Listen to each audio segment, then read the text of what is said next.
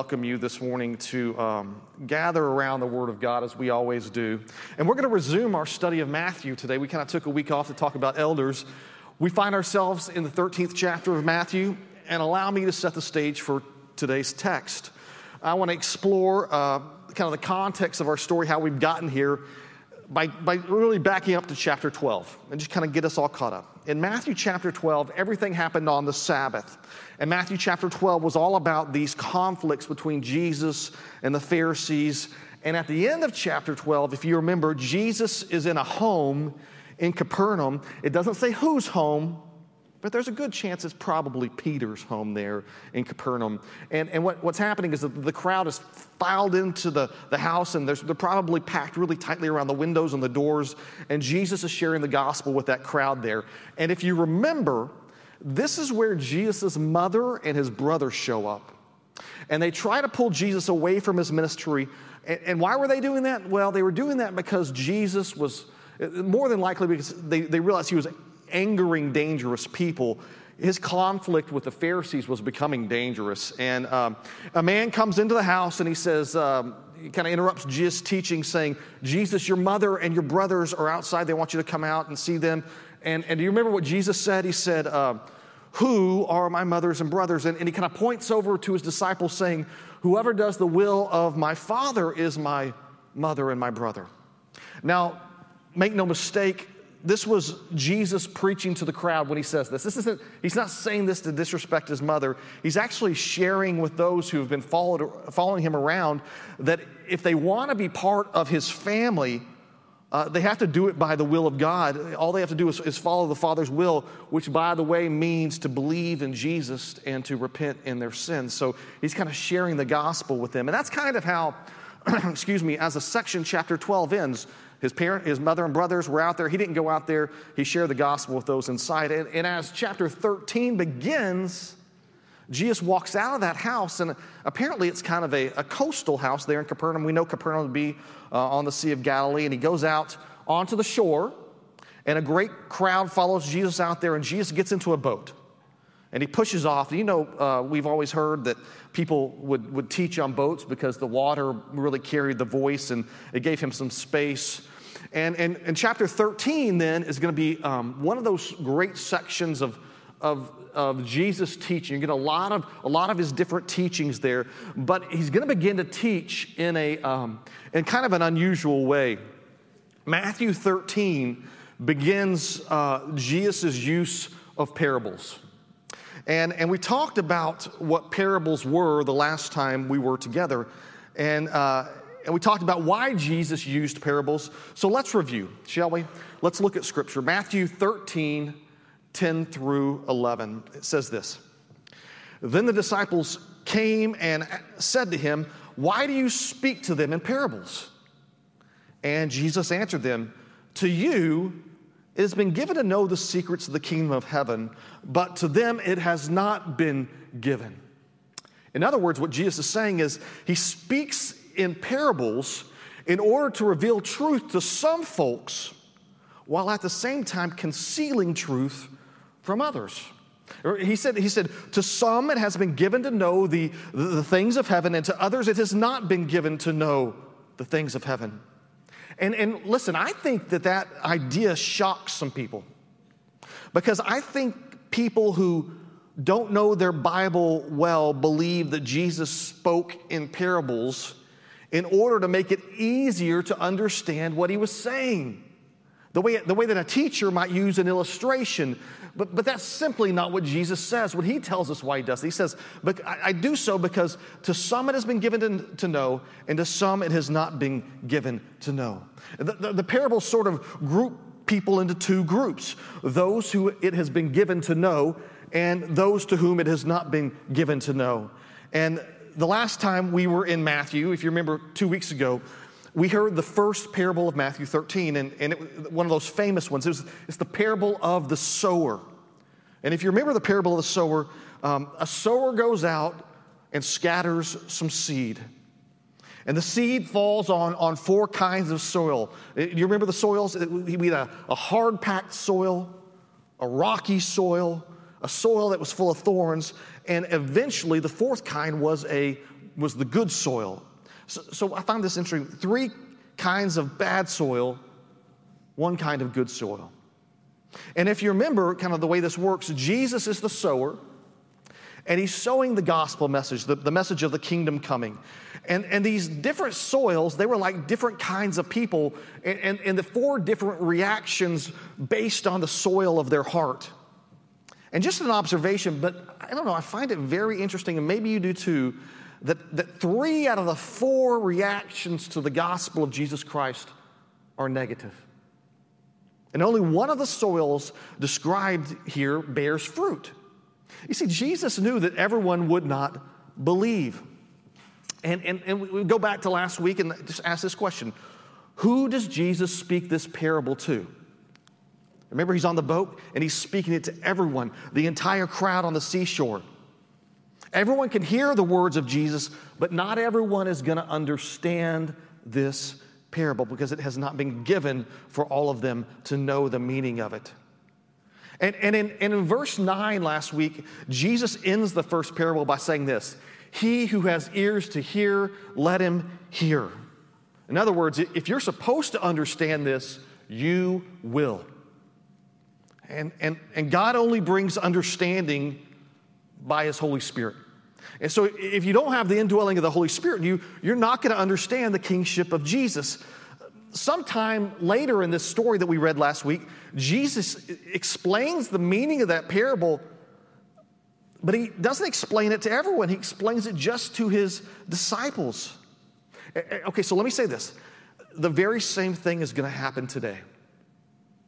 Jesus is going to speak a parable to the crowd and then Jesus is going to explain its meaning of the parable, but he's going to do it to the disciples in private.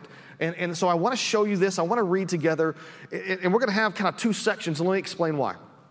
In Matthew 13, uh, 24 through 30, Jesus gives the parable, and then he's going to teach another parable, and then he's going to explain uh, the parable that, that we're going to read in our first reading. So we're going to read a, the parable and then an, an explanation, but we're going to skip a parable that happens in between when he gave the parable and gave an explanation. So we'll be reading 24 through 30 and 36 through 46. So I want to invite you, if you're able, to stand in reverence of the Word of God read. And uh, let's take a moment and pause and pray. Father, um, it is our prayer that as your church and as we are gathered, we honor you in the reading of your word. You have you've been so gracious and loving to us by revealing yourself to us by your word. And, and Father, even more so to those in this room who you've been gracious enough to fill by your Holy Spirit that we might understand. So, Father, we pray this morning for the, the work of that Holy Spirit that brings understanding. And we pray this in Jesus' name. And the church said, Amen. All right, well, let's begin reading in verse 24. Um, he put another parable before them, saying, The kingdom of heaven may be compared to a man who sowed good seed in his field. But while his men were sleeping, his enemy came and sowed weeds among the wheat and went away. So when the plants came up and bore grain, then the weeds appeared also. And the servants of the master of the house came and said to him, Master, did you not sow good seed in your field? How then does it have weeds? And he said to them, An, an enemy has done this. So the servant said to him, Then do you want us to go and gather them? But he said, No, lest in gathering the weeds you root up the wheat along with them. Let both grow together until the harvest. And at harvest time, I will tell the reapers, Gather the weeds first and bind them in bundles to be burned, but gather the wheat into my barn.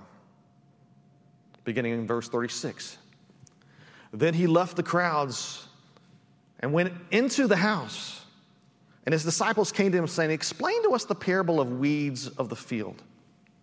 And he answered, The one who sows the good seed is the Son of Man. The field is the world. And the good seed is the sons of the kingdom. The weeds are the sons of the evil one, and the enemy who sowed them is the devil. The harvest is the end of the age, and the reapers are angels. Just as the weeds are gathered and burned with fire, so will it be at the end of the age. The Son of Man will send his angels, and they will gather out of his kingdom all causes of sin and all lawbreakers and throw them into the fiery furnace. In that place there will be weeping and gnashing of teeth. Then the righteous will shine like the sun in the kingdom of their Father. He who has ears, let him hear. Church, the grass may wither and the flowers may fade, but the word of our Lord will stand forever. And this is the word of our Lord. Thanks be to God. Please be seated.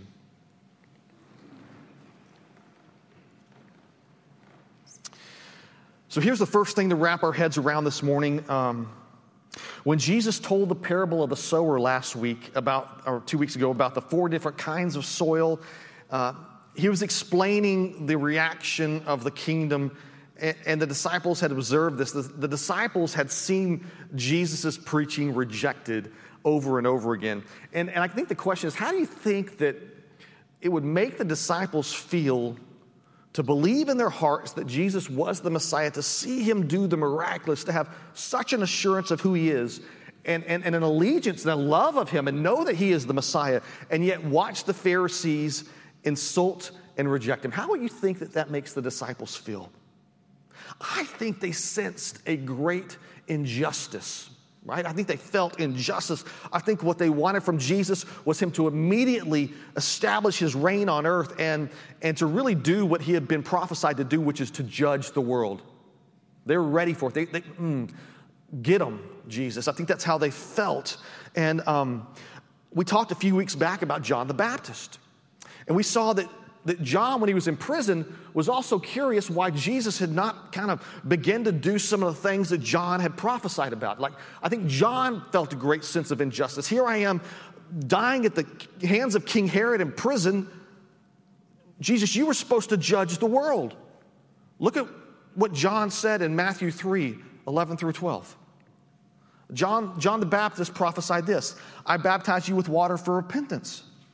But he who is coming after me, is mightier than I, whose sandals I am not worthy to carry. He will baptize you with the Holy Spirit and fire. Now, listen, here's the prophecy. I just want you to hear this. His winnowing fork is in his hand, and he will clear his threshing floor and gather his wheat into the barn, but the chaff he will burn with unquenchable fire.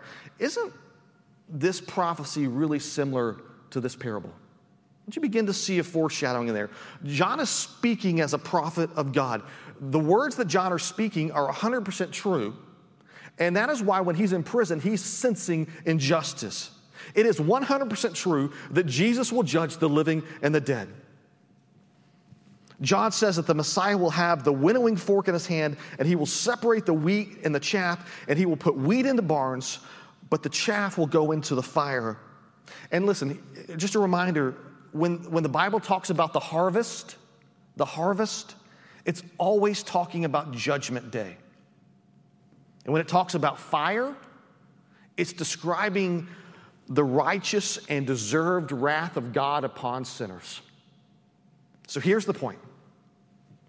I think today's parable is complex. I, I think it's awesome. I, like this is like if you love the Bible, you, you got to love the depths of this parable.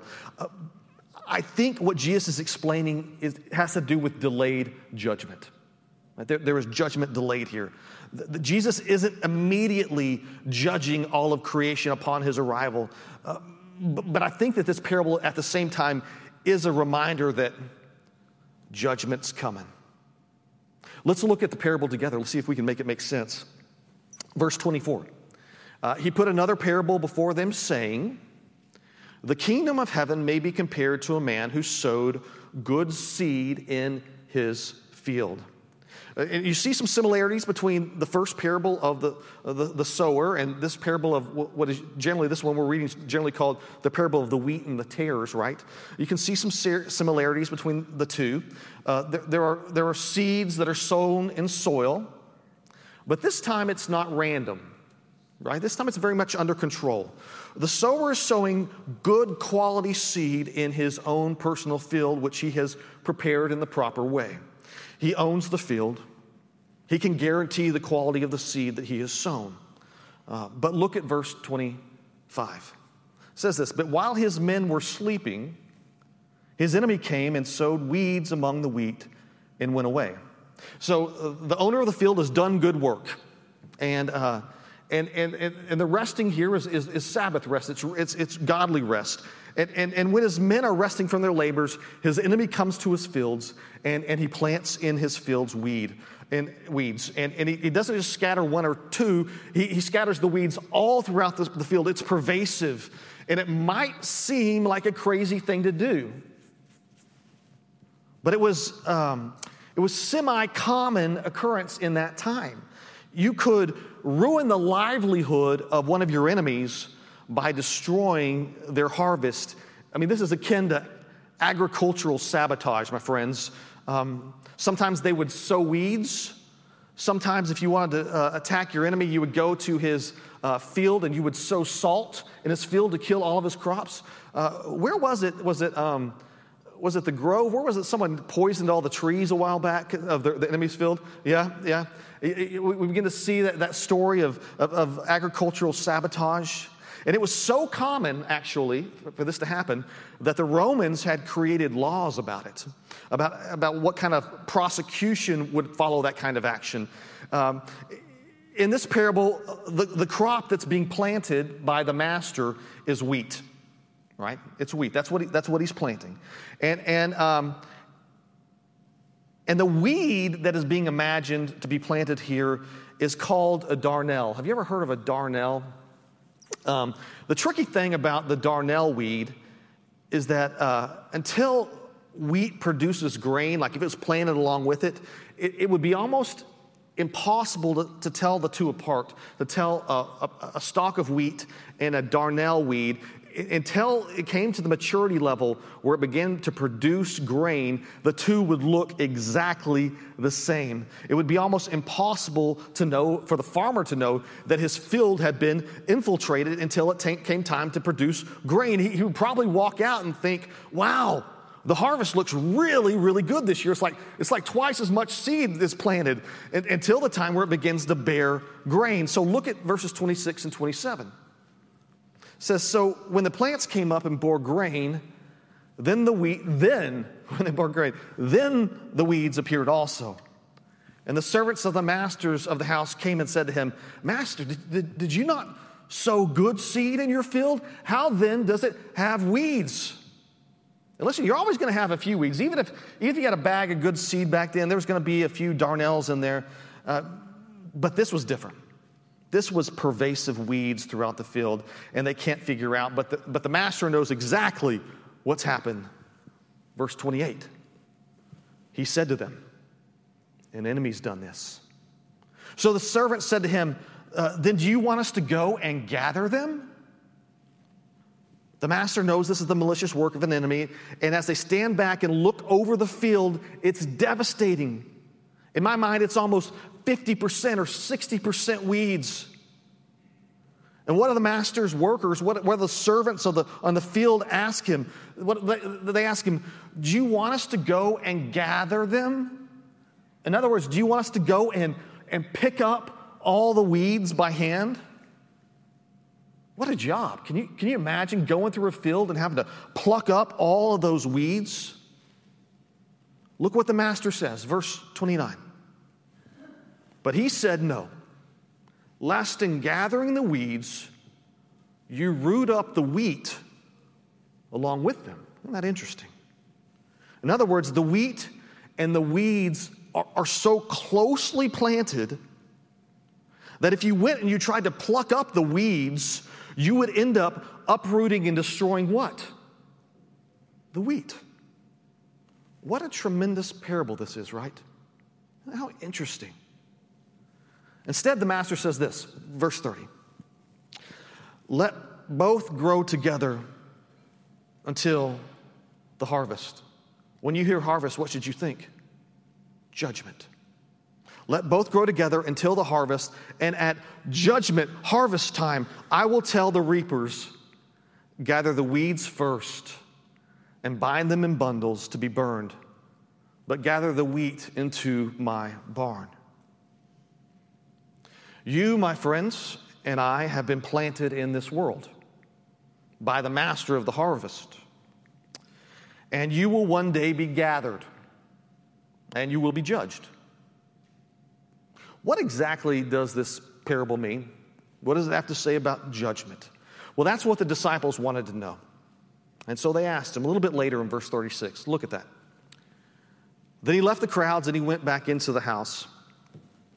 And his disciples came to him, saying, Explain to us the parable of the weeds of the field. Uh, once again, I just want to point out that the crowds don't get this explanation. Uh, for them, it's not to know. Jesus goes into the house. He, he leaves the shore. He goes back into the house, presumably back to the house that he was at at the end of chapter 12. Presumably, that's Peter's house. And, and, and his disciples are asking for an explanation. So let's take a look at what Jesus says. Verse 35. He answered, The one who sows the good seed is the Son of Man. The Son of Man is, is the name that Jesus uses to refer to himself. More, more than any other name in Matthew, when Jesus talks about himself, he says the Son of Man. So Jesus is um, the one that sows the good seed. Verse 38, let's continue reading. The field is the world. And the good seed is the sons of the kingdom. The weeds are the sons of the evil one. Um, just real quick, because you can get confusing between these two parables. What was the seed last time? The seed in the parable of the sower was the gospel message.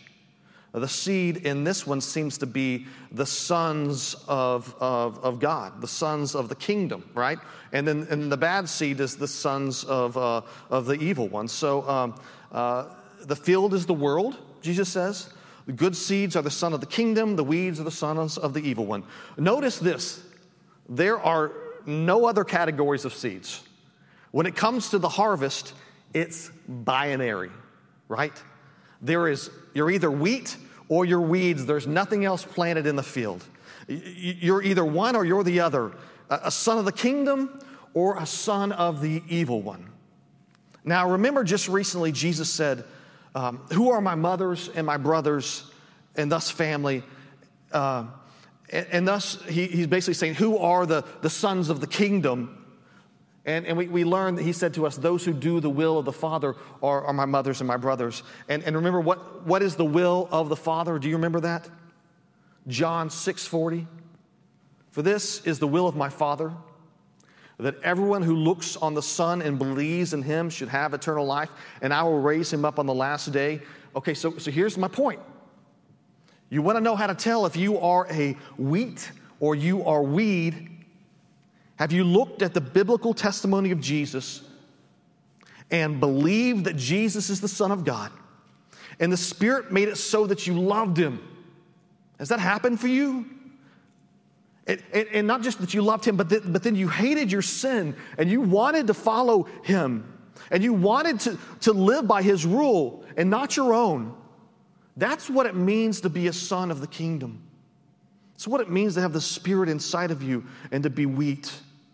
Everyone else, this is very simple, everyone else who does not fall into that category in all of the world is a weed. You might not like that. That might sound intolerant. If so, you are welcome to create your own world by the power of your word. And when you create that world, you can judge it how you like. But the God who created this world is telling us about judgment. And the way Jesus describes it is that you are either wheat or you are weeds, sons of the kingdom or sons of the devil. Jesus says, uh, the weeds are the sons of the evil one, right? Let's continue from there. Verse 39. And the enemy who sowed them is the devil. The harvest is the end of the age, and the reapers are the angels. I think that we always have to avoid trying to build our theology from minor details we find in parables. Um, parables are stories to explain the kingdom, and, and, we should always pay attention to the main points. Um, here's an example. In, in, the parable from last week the seed that was sown was the gospel. You know what's the seed that was sown this week? It's people good people by the master or jesus and bad people by the enemy of the devil. The point is not that the devil is the creator of bad people. Like, if, if you use that to kind of be your the- theological base, you'd be wrong. It, it's not that the devil can sneak in and, and plant bad people in the world while God was asleep. That's, that would be creating bad theology off of minor details of a parable. God does not sleep. The point is uh, that the source of evil inside the wicked men is the devil. Just as the source of every good thing that we do is God's Holy Spirit. And verse 39 says, The harvest is the end of the age. It's the second coming of Jesus, right? It's, it's the great day of judgment. Uh, the reapers, Jesus tells us, are angels. Isn't that interesting? I don't know if you've thought about that, the, the role the angels play in Judgment Day. And the beautiful thing about Scripture, you know, we, we, went back and we saw John prophesying about something, right? John the Baptist. And uh, it, I love how it all fits together. Don't you love that? That, like, you can take it all and it's like loose puzzle pieces, but then in the right hands and with the Spirit moves, it all comes into place. And we, we saw how uh, John's prophesying about the great harvest day. Jesus is telling a parable about it. But look what happens in the book of Revelation when a different John talks about Judgment Day. We're going to look at Revelation 14, 14 through 16. And it says this Then I looked, and behold, a white cloud, and seated on the cloud, one like a son of man. Hmm. Jesus. He's the master of the Lamb. That's who's being described here. Let's keep reading. With a golden crown on his head and a sharp sickle in his hand. And another angel came out of the temple, calling with a loud voice to him who sat on the cloud um, Put in your sickle and reap, for the hour to reap has come, for the harvest of the earth is fully ripe. So he who sat on the cloud swung his sickle across the earth, and the earth was reaped. Guys, this is Judgment Day all told through the idea of the harvest. You see it in all these different places. This is the great illustration of Judgment Day. It's the day of harvesting all people. Verses 41 through 43, read with me. The Son of Man will send his angels, and they will gather out of his kingdom all causes of sin and all lawbreakers and throw them into the fiery furnace. In that place there will be weeping and gnashing of teeth. Then the righteous will shine like the sun in the kingdom of their Father. He who has ears to hear, let him hear. So let me uh, make a few observations about our text. I think that the main point of, of the parable is to remind the listeners that Judgment Day is delayed from their expectations right when God had intended it, but it's also inevitable. And it seems that the reason that the Lord is delaying judgment has something to do. Here's the deal. If you ask why is he delaying judgment, it has something to do with his care for the wheat, his care for his people. Remember, the workers say to the master, There are weeds out there.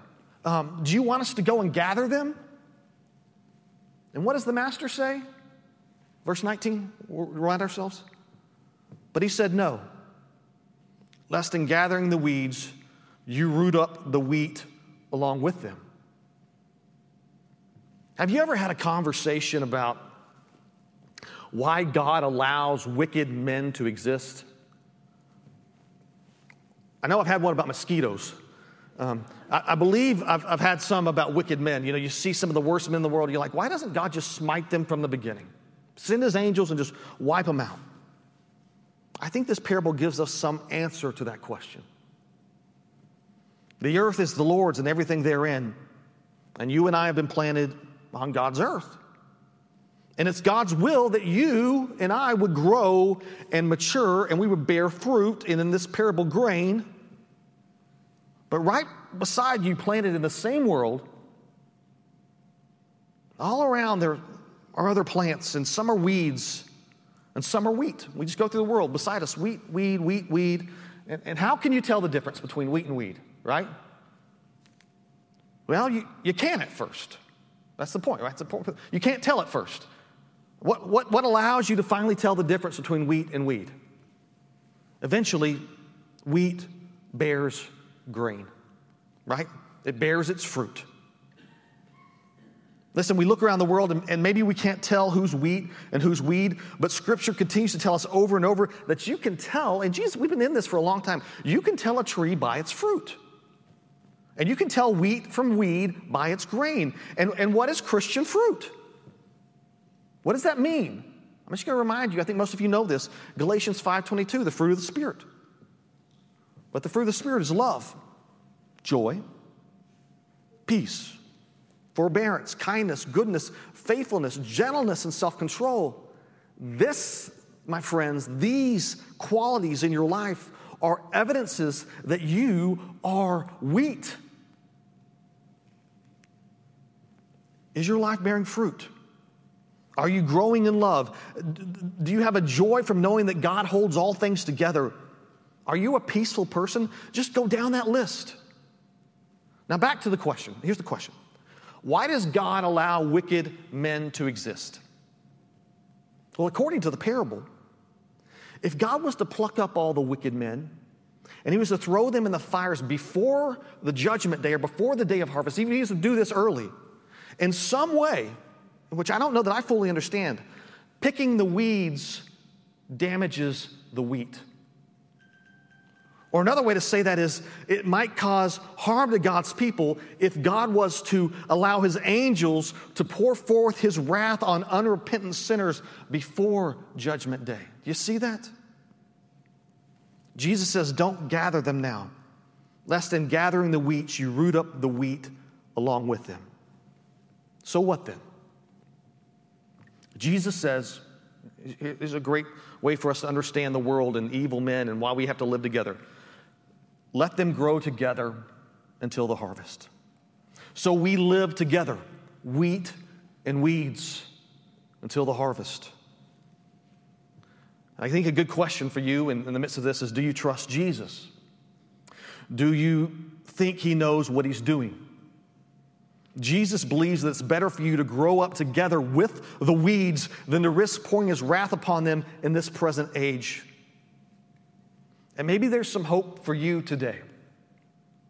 Maybe God desires that you who have never repented would today in this room repent of your sins and place your trust upon Jesus and begin to produce the fruit of the Holy Spirit in keeping with repentance. But know this, and we'll say this in closing. This parable reminds us that the day of the harvest is coming. No one will avoid the Lord's reapers on that day. Those who belong to the Master, it says, will, will, will have placed their faith in Christ Jesus as Lord, and they'll be gathered together by the angels, and they will shine like the sun in the kingdom of their Father, it says. But those who deny Jesus, who refuse to submit to his rule in their hearts, they will be gathered together and burned, and there will be great weeping and gnashing of teeth. Let all who have ears to hear hear. This has been the word of the Lord. Thanks be to God for the parable of the wheat and the tares. Uh, let's pray together. Um, Father, this, this parable gives us, um, in one way, great hearts of thankfulness, knowing that um, the love that we have in our heart for you is not common. There are four kinds of seed or, or, soils that the seed of the hope of the gospel could have fallen in. And, and for us that love you, Lord, we know that, that it's rare that your spirit has, has made our hearts alive to that. Um, Father, it, it, it, our hearts burn for the nations, our hearts burn for our neighbors who do not know you. And by your will, Father, we ask that you would empower us to be sowers of the seeds of the gospel within our communities and with our neighbors, God. And you would be gracious that as we grow up together, some of those that we thought might have been weeds would surprise us by sprouting grain and bearing fruit for your glory. We pray these things. And all Christ people said, Amen.